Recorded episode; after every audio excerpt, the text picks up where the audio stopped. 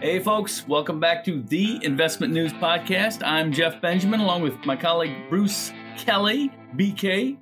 And this week we have starting off with a segment with Mark Schoeff, the Chefinator, our Washington, D.C. correspondent who knows everything that's going on down there, up there, wherever you're from. And uh, he is going to talk to us about Joe Biden's first 100 and some days, uh, what uh, he's trying to get through and what he's likely to get through and uh, what the financial advisory community thinks of all this. A lot of focus on taxes, right, Jeff? Well, it's Joe Biden, so yes, there will be taxes. Yes. Mark, how you doing? Hey, Jeff, just fine. Bruce, how are you? I'm good, Sheffy. Thanks for dropping on by. We always love it. Thank you for the invitation. You guys do a terrific podcast. I listen every week, I, I, and I'm not just pumping up colleagues. I mean, Oh, I- come on, you- please, now, you come guys, on. You guys do a fantastic job, and your your guest gets are just tremendous. In fact, I feel like I'm letting down the side here today because I'm one of the lowest profile guests you've had in several Oh, weeks. Never say that about yourself, Sheffy. We, For we sure, call for you sure. Sheffy. Yeah. All right, get get to the stuff that people are listening for. Come on, uh, we you you You got got all a those story big on brains. taxes, Mark, Yeah. right? You got a cover story on taxes coming up. I up. did. Yes, my cover story on on Biden tax proposals is published today, uh, Monday, when this podcast is Yep. posted. And uh, what I did was ask advisors what they're telling their clients about how to prepare for potential tax increases during the Biden administration. I chose this cover story a few weeks ago, and it was just sort of luck that uh, it became a moving target when I was putting it together because I was writing it just as President Biden gave his address to the joint session of Congress on April Right. 28th.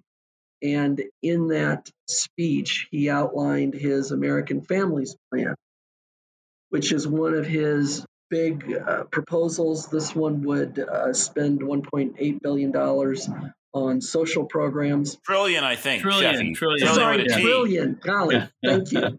I Yeah. get my B's We're in the new T's the new age. We're not we're not doing billions anymore in government. We're know. doing God, trillions thank now. you guys. I, I. I, that is that is a fatal mistake in Washington. Don't mix up B's and T's because it's usually T. 1.9, a 1.8 trillion dollar package that he's proposing, and the way that he would pay for it is by raising taxes on high earners.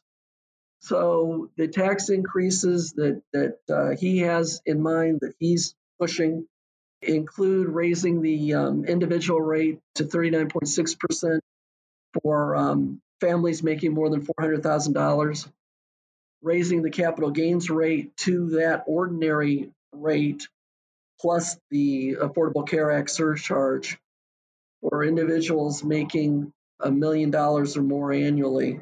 And he would also eliminate the step up basis for um, inheritance of assets so that heirs would have to pay a capital gains tax on appreciation of more than $1 million on those inherited assets.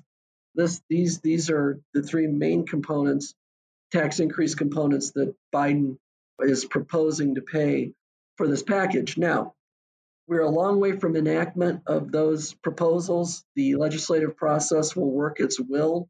Biden may not get everything he wants, or he at least may not get the rates that he wants. He may have to compromise. So a lot is up in the air. But even though there's uncertainty, advisors and their clients have made tax planning almost an obsession. Every advisor I talk to says this topic comes up usually at the top of the conversation with clients. Well, that's kind of what financial advisors are supposed to do, though, aren't they? And That's so I, I can understand why it comes up, especially when we're talking this kind of voluminous spending. You mentioned the the latest trillion dollar, but combined, Biden has kind of put forth about six trillion dollars in spending in his uh, first hundred Right. years in office. I mean, days. Sorry.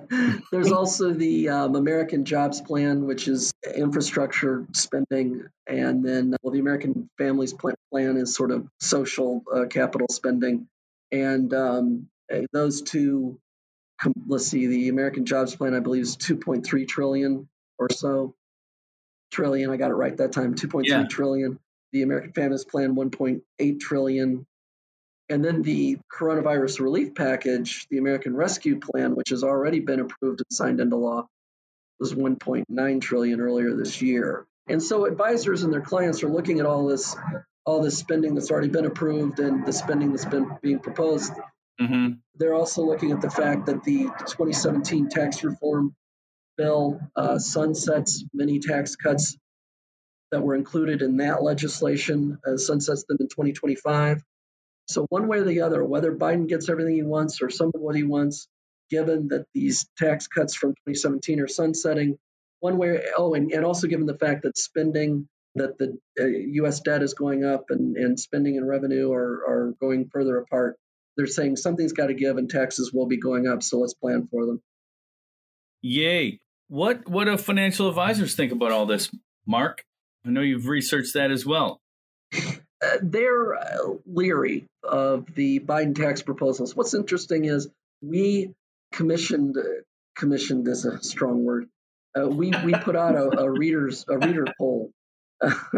we like strong words. Yeah, uh, late last week, asking investment news readers, who are largely retail investment advisors and brokers, whether they approved of Joe Biden after his first 100 days in office.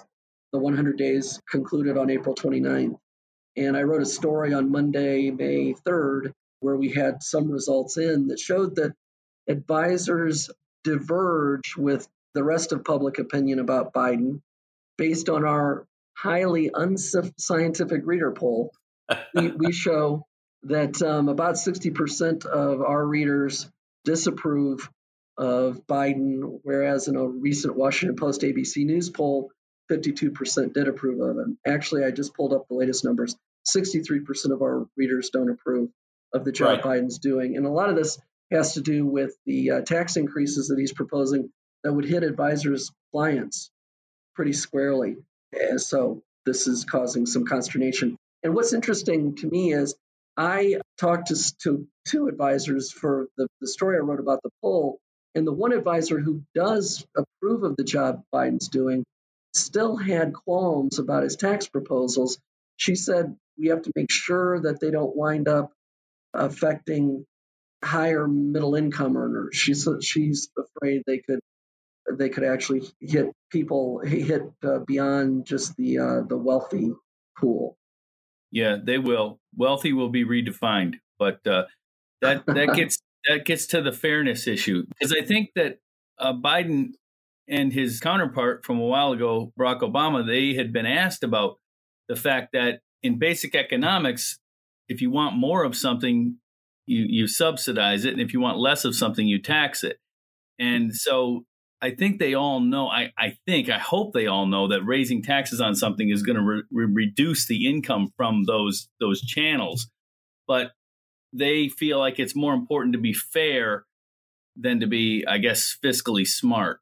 And that's where I think a lot of people have have issues. I mean, it's like, uh, you know, if you think that, I don't know. I mean, it's, what, a, it's a, what's animating this debate to a large extent is what you just said, Jeff. It's not so much the fiscal policy encompassed in in uh, tax reform or in tax increases, but it's the message being sent about the wealthy paying their fair share of taxes. Mm-hmm. In fact, that's exactly way that uh, Biden put it in his joint address to Congress.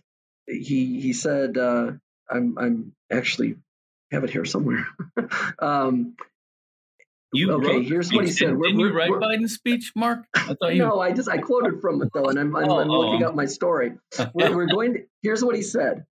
He said, "quote uh, The idea is quote reward work, not just wealth." End quote. And he said, "quote We're going to get rid of the loopholes that allow Americans who make more than a million dollars a year and pay a lower tax rate on their capital gains than Americans who receive a paycheck." And he said, "We're we're only going to affect three tenths of one percent of all Americans by that action."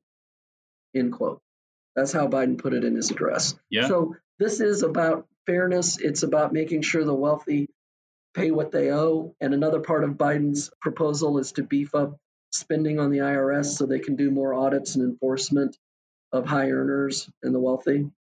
So, uh, so this and this this idea of making the wealthy pay their fair share, that urge is uh, coming. It's a for really from the left of the Democratic Party, and Biden's sort of channeling. Yeah, it's a it's definitely a populist bandwagon that he seems to be jumping on there. Right. Without, I think, acknowledging. I mean, fair share is is to me has become a relative concept because the wealthy pay most of the taxes, but if they want to slice it as you're paying a percentage of your income or a percentage of your wealth, that's where people start to get confused by the numbers and, and buy into that fair share argument.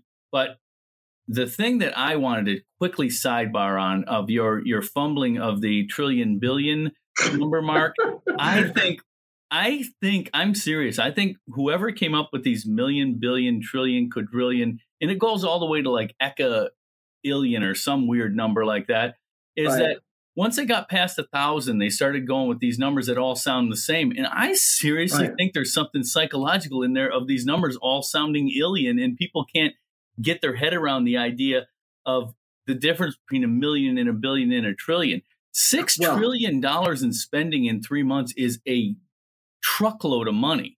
But I, here's, I would say this, Jeff, and, and Jeff, you and Bruce have probably experienced this too on deadline. I, I filed stories and then thought, oh man, uh, that did I say did I say million, billion, or trillion?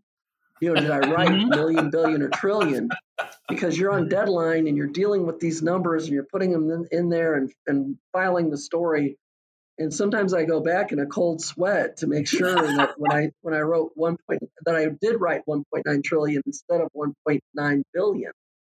Wait, 1.9 million. Are, are you suggesting that Joe Biden might have meant to spend 1.9 billion and accidentally spent a? Tr- That's news, no, man. I'm oh, saying no. he meant to spend 1.9, 1.8 trillion, and I, I might have accidentally I'm written joking, 1.8. Mark. Okay. but uh, but yes, it is. It's an occupational hazard for for journalists, and you might be onto something there about the psychology of it, Jeff.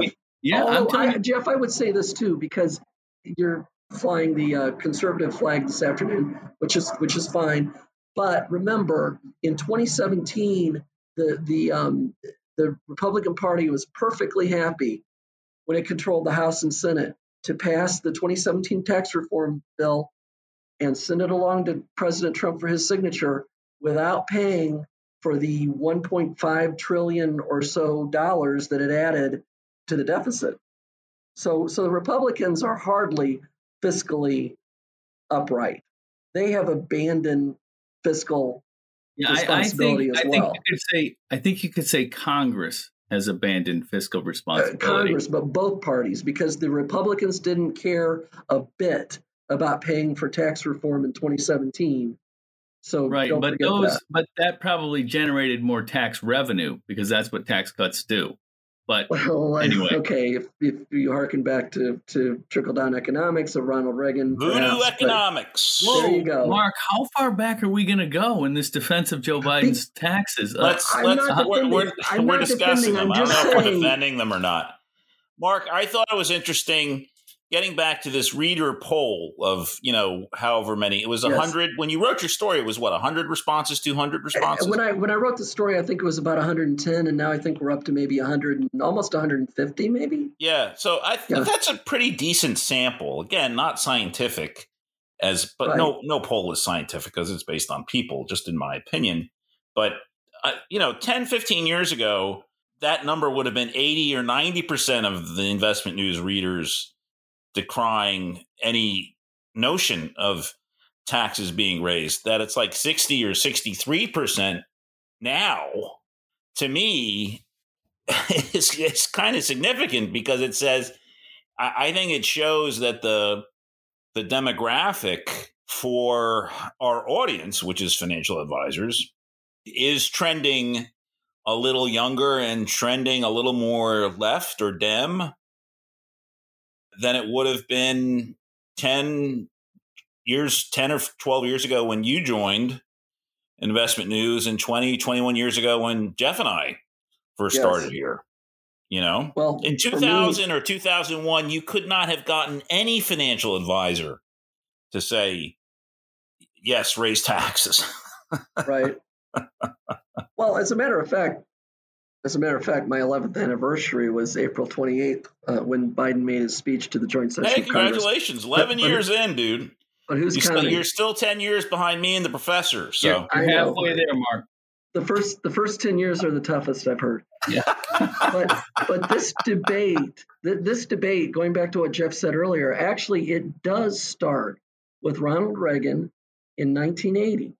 And Reagan, look, you, you have these these big political moments that that set the um, context for the next few decades. So right. you had FDR, you had FDR with a lot of government spending to to to get the to New Deal. Pull, it's called pull the country out of the uh, depression with the New Deal, right. and that New Deal thinking held sway in the government until really Ronald Reagan was elected in 1980, and then yep. all of a sudden small government and cutting taxes and trickle down economics burst into the forefront with Ronald Reagan in 1980 and it has held sway until right about now. And Joe Biden is now introducing this idea that government spending can be a good thing.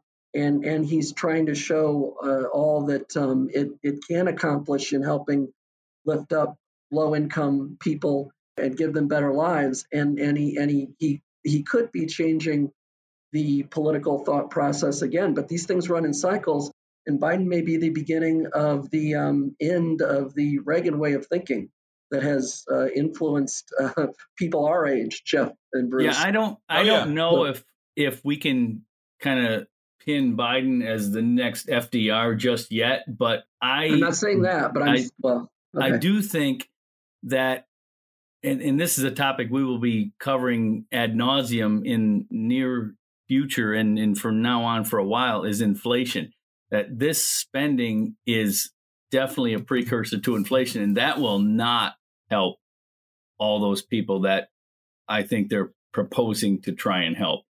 They will suffer immensely if we get the kind of inflation that this kind of spending is a is is likely to bring. But I mean, we will see. I don't know how that gets well, managed. Janet Janet Yellen stepped on a, a landmine a few days ago when she suggested that that the spending might uh, increase inflation and the Fed would have to step in. And she had to walk that back a, a couple mm-hmm. days later. And yeah, say, the Dow no, dropped 300 points, I think. right, and then she had to walk it back and say, no, I don't inspect, I don't expect inflation to spike. So it's it's a it's a volatile subject, uh, Jeff. Yeah. I think something just as a kind of a side note, and Jeff, I know you've written about this. I just was covering some earnings this week, and Rudy Adolf from Focus Financial said that the threat of higher capital gains tax is spurring even more RIA mergers and acquisitions activity because people want to lock in their capital gains at the current rate as opposed to you know a double rate uh, yeah. in, in in the near future. So, Jeff, I know you've written about that in the past. Yeah. In addition to that, it's also uh, spurring more uh, more sales to private equity firms because uh, that's also something that would be impacted by that that capital gains tax right. rate. So, so more deal making in the financial services space and across uh, uh all industries, I guess. Yeah, uh, in a in a hurry, right? Because if that, you know, it, it, this might be just buying the future, though. These any and nobody's going to decide to sell their firm if they weren't already thinking about it. So they're saying, "Well, of course not," but it just year. hastens the you right. know the and then we'll see what it does. Maybe it will dry things up for a while afterwards, depending on how these. I mean, like Mark said, there's no guarantee that these capital gains rates are going to go through at that level. Right. And they could all be. No, it's all a negotiating point, right? You always right. look. The the, the, the main reason they might not go through, by the way, and Jeff, when we were off air, warned me not to get into the weeds, but I'm sorry, Jeff, I'm going to. He's going the, there, uh, Jeff. moderate Democrats are the ones who are going to slow Biden down. Democrats who are leery of raising taxes, especially Democrats who uh, have a House seat in a district that uh, Trump, Donald Trump won in 2020, or senators who are up in 2022, in conservative leaning states like Joe Manchin of West Virginia. They're the ones who are going to likely, uh, if not stop these tax increases, at least curb them. Yeah. Well, it'll be fun to watch. Always. Not as much fun as talking to you guys, though. Well, yeah, obviously. Come on. Everybody knows that. All right, Bruce, you got anything else for the Chefinator? Nope, that's about it. All right, Mark. Thank you very much, and uh, keep up the good work with your finger on the pulse there in Washington. Always remember to wash your hands and keep your mask on and be safe. We'll we'll see you next time. Thanks, guys. It was great to be here. Thanks, Mark.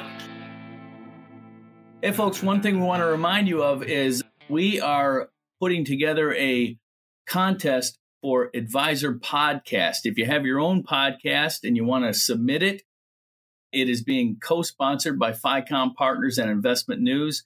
We're looking for great, interesting entries. I'm one of the judges, so I promise to be fair and impartial and uh, listen to all the good stuff that you send us. Uh, we're looking forward to it. We will put the link in the show notes and uh, get those things sent in, please.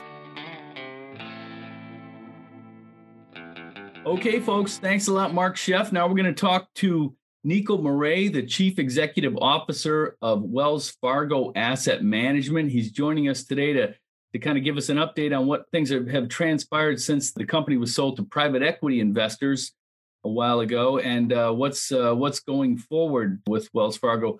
How are you doing, Nico? Thanks for joining us. Yeah, great. I'm doing well, and hope you guys are fine and safe. We're doing great wanted to start off with the the sale to the private equity owners. That was earlier this year, correct? I think February that was announced. That's correct. Yep. What now? That's that's a hundred percent, or I think about ninety-two percent ownership to two private equity firms, correct? That's right. Reverence and GTCR. Right. What is the? I mean, for for those people out there that haven't been acquired by a private equity firm yet, What's different at Wells Fargo from your perspective? Because you've been the CEO there since 2019, and you've been there at Wells Fargo since 2017, correct? That's correct. Yeah. So you know, I, I think a number of things are different. And first and, and foremost, I, I, think throughout you'll you'll hear the excitement I have on you know on this change. Don't get me wrong, we've had a fantastic time at Wells Fargo, and there were a number of an environment which, in many ways, really uh, um, helped us build the firm that we have today. But equally, being part of a private firm brings, you know, um, very different advantages. The first being the just the ability to execute at speed. As you know, we're in a, you know, the asset management industry is changing rapidly, and those that will survive will be the nimble, the agile, flexible, and the ones that are able to stay relevant. It is so much easier, you know, with these partners to be agile, be decisive, be focused, and, and create value for clients. It's much quicker and it's faster. Second point is the, the investment in the business. We need aggressive investment in the business. We're already hiring, investing in technology, and we have partners are committed to invest uh, pretty aggressively going forward. There's often, and, and I would say, a, a misconception around private equity ownership when you look at Reverence and GTCR and their track record, these are, are firms and individuals that have a long, long-term commitment in, in terms of their investments. And it's not a cost-cutting exercise, right? You don't create value over five to seven years for your clients by simply cutting cost. And I think that's why, you know, this is such an appealing deal for us. One, they recognize the value of the management team they recognize the value of the our culture and the focus we have, the strategies we have in place, and we'll talk about those. And they want to invest and strengthen those. So we have a partner that doesn't want to fix us. There's nothing to fix. It's a partner that's excited about where we want to go, and they want to help take us there. And then we have in in in the likes of Colin and Mike and Milton and Peter, the you know the partners, incredible experience. So, so think about an environment where as a CEO, and, and then also Joe Sullivan, the executive chair, where I've been pretty alone in managing a firm. And suddenly I found myself surrounded by experts, people that I can brainstorm with, strategize with.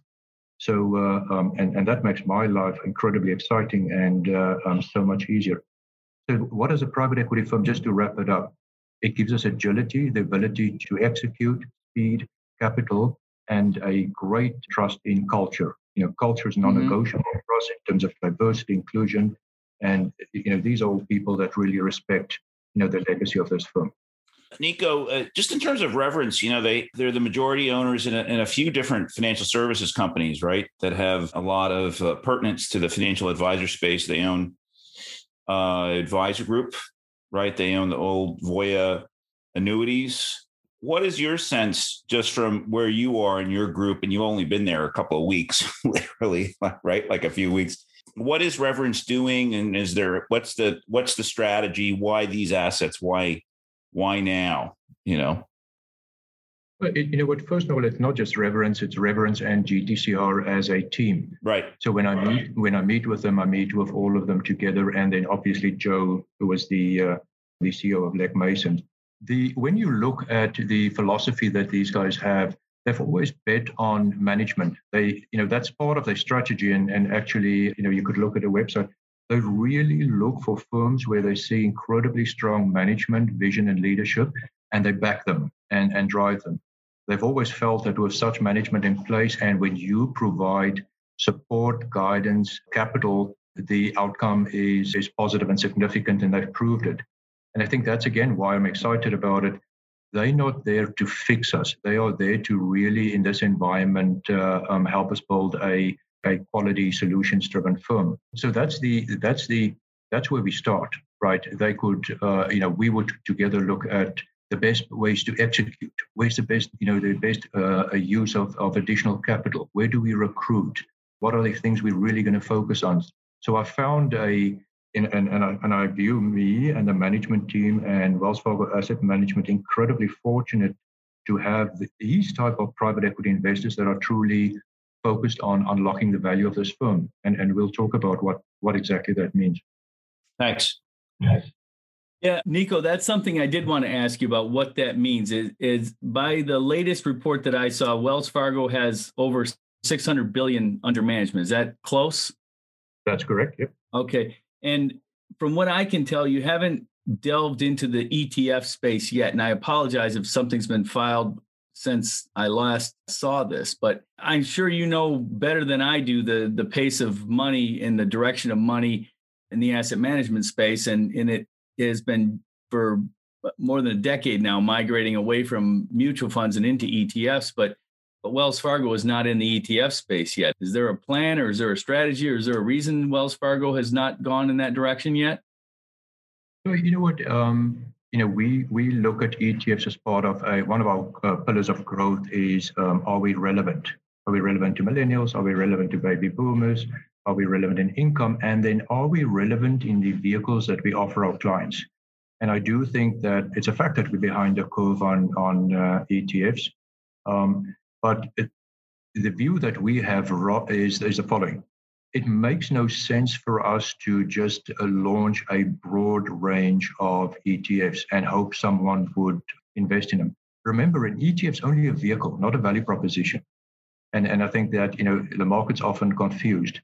However, for us to have a choice of vehicle for you know the products that are truly popular, starting with a mutual fund, CIT, SMA, or an ESG is a very different uh, value proposition. I want you as an investor to have access to us in the vehicle of your choice. So we're following a slightly different route is thinking about where are those areas where our clients would go, Nico, we love your strategy. Can we have access through an ETF versus let's launch a platform of 20 ETFs and, you know, two years later you have 10 million in each. I'm not sure if that makes sense, but it's a very different strategic approach to ETFs. ETFs in their own right mean nothing. They're a super comfortable vehicle, and, and you have to offer them to your clients. And obviously looking very carefully in order to uh, to make sure that they could access you the way they want. And, and, and an additional and interesting point is it's not only ETFs, it's tremendous growth in CITs and then SMAs. I'm not sure the market has fully woken up to the power of SMAs. We're the fourth largest provider of SMAs in the US. It's an incredible position to be in, and you know, in many ways, the vehicle of choice or the solution of choice for advisors. So yes, we've got to make sure we can provide vehicles, you know, including ETFs, but we're equally going to drive, you know, we've got scale in as a very important part of uh, of being relevant in the vehicles you offer your clients.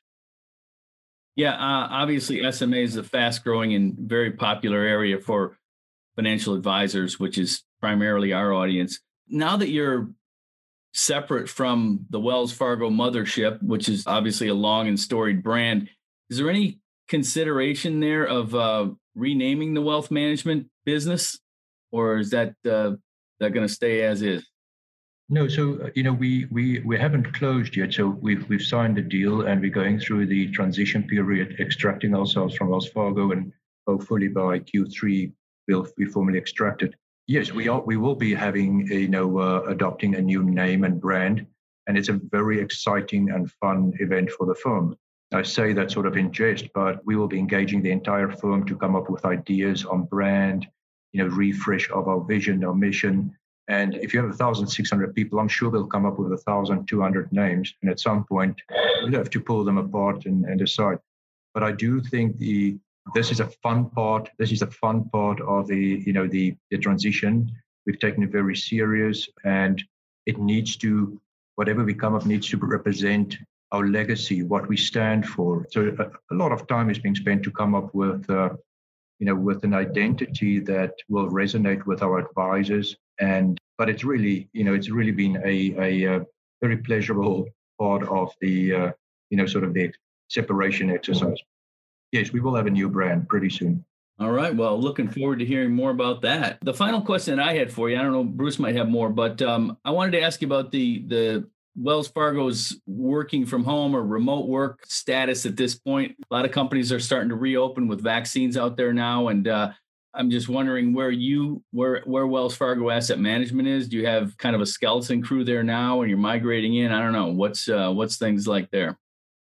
You know, I, will I'll put that in. You know, uh, I'll, I'll tell you where we are, but you've got to frame it within, you know, just the culture of the firm, right? The the importance we place on diversity, inclusion, mental health. More than 60% of my management team is diverse. I'm not sure if people know that. It's a very modern firm in a very cool place.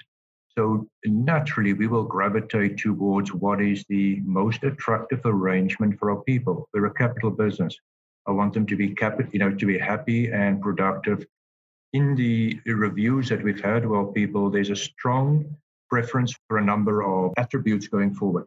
People like the flexibility they have right now, and I think that's a great idea. Flexibility in being at home, flexibility being in the office. Secondly, people miss the social dynamics of being in the office, and they would like to uh, be part of uh, you know that environment going forward. Thirdly, people are still afraid and don't want to be put in a position where they they're forced you know to be in, a, in an elevator if that's not a choice or be on a train, and I respect that. So we will have a hybrid model that's modern, flexible, and really represent the views of our people. And again, I think that's exciting. I do, you know, not going to force people to back, be back in the office. You know, last year was a record year for us working from home. So I am very proud of the team and their ability to uh, to execute wherever they are. So a hybrid model would be, you know, what we will adopt going forward. Okay, Bruce, do you have anything else for uh, for Nico? Yeah, thanks, Jeff. Yeah, Nico, I just wanted to ask you one question or ask you to talk about one one topic that kind of struck me when Jeff and I on the podcast back in February when the deal was announced for Wells Fargo uh, Asset Management, and I think it was the the price tag was 2.1 billion for the 600 roughly 600 or 602 billion in assets, right? That's correct. So, you know, I follow the publicly traded brokerage firms and the RIAs, and what struck me was that if you look at, for example, the market cap for Focus Financial, which is an RIA acquisition machine. I'm sure you're familiar with them. They have 250 billion in assets, something like that, maybe 300 billion in assets, but they're valued higher, right? They have a market cap of around 3.3 or 3.4 billion. So it just it struck me at the time that the premium is on advice, the premium in price rather. And then also the actively managed mutual fund business has been facing downward pressure on fees. So where do you see the oh, the premiums on advice? It seems there's downward pressure on fees. where does that leave you guys as you rebrand and rethink, you know, and retool maybe with ETFs going forward and the value of the products that you have? I think that's a great question. You know, I cannot comment on the actual price, right? I, I wasn't involved in the negotiations, sure. but I, I can give you my perspective, you know, and, and, and I've always been saying that even to the rating agencies and to investors.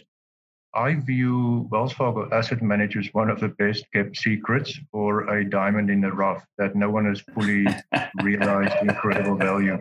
Well, you run it, Nico, so of course, you know. um, but let me let me let me give you my, you know, and, and I even remember when I joined them for. But there's downward ago, pressure uh, on fees on businesses like yours, though, right? Yeah, yes, they they're downward pressure, but think about margins are still very healthy with incredibly scalable platform you could run a business that is, you know, very profitable and grow. People talk about scale. What they here are the, a number of things that people don't realize about Wells Fargo Asset Management. We have one of the richest, the deepest legacies of innovation in the industry. One of the first to start an index fund, one of the first to start target date funds, one of the first to start uh, low vol. We have patent pending innovations in pre and post retirement, one of the first in sustainable munis. Can you imagine, you know, how that culture that you don't get from nowhere, it's deep in the firm, now in a private environment, how quickly we, you know, would build on, you know, this, uh, in, a, culture of innovation that I can assure you don't find everywhere. Secondly, you know, there's perhaps sometimes a misconception about scale. We are the second largest provider of stable value funds, the fourth largest provider of SMAs, which, as you say, in advice space, is exactly where you want to be to really open the door in terms of a relationship with clients. So on advice, we're very powerful. We're one of the biggest.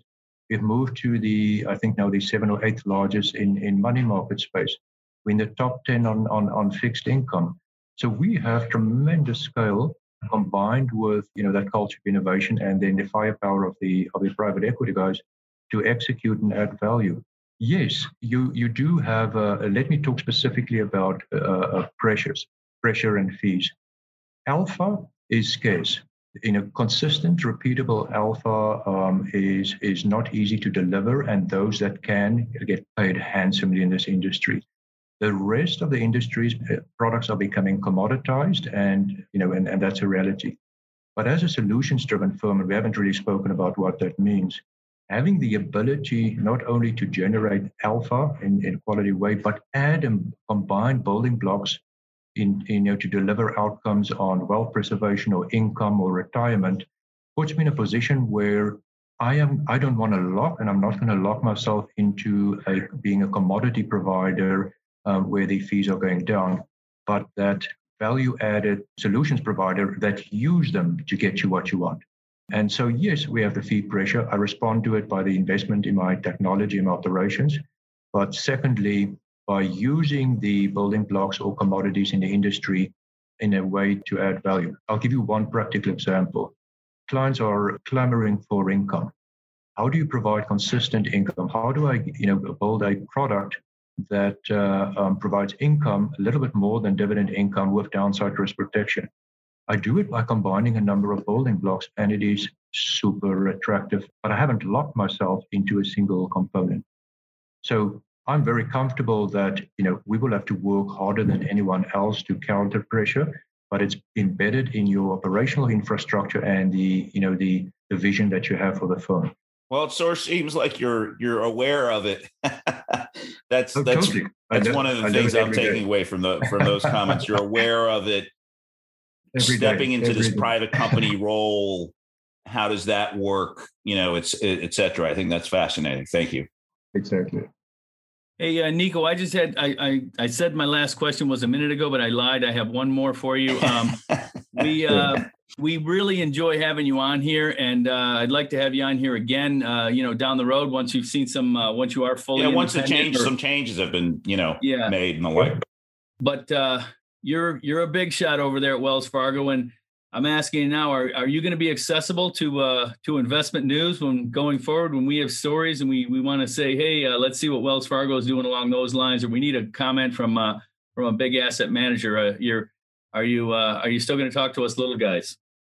You know, I, I always uh, uh, get nervous when people tell, start telling you how good you are and then they ask you for something. But you know what? I, But, I'm um, busted. So, so, I can assure you, I don't feel big. I feel committed, but I certainly don't feel big. But uh, I would, of course, I want to talk to you. You know what? I'm unbelievably excited about this firm. So is everybody around me.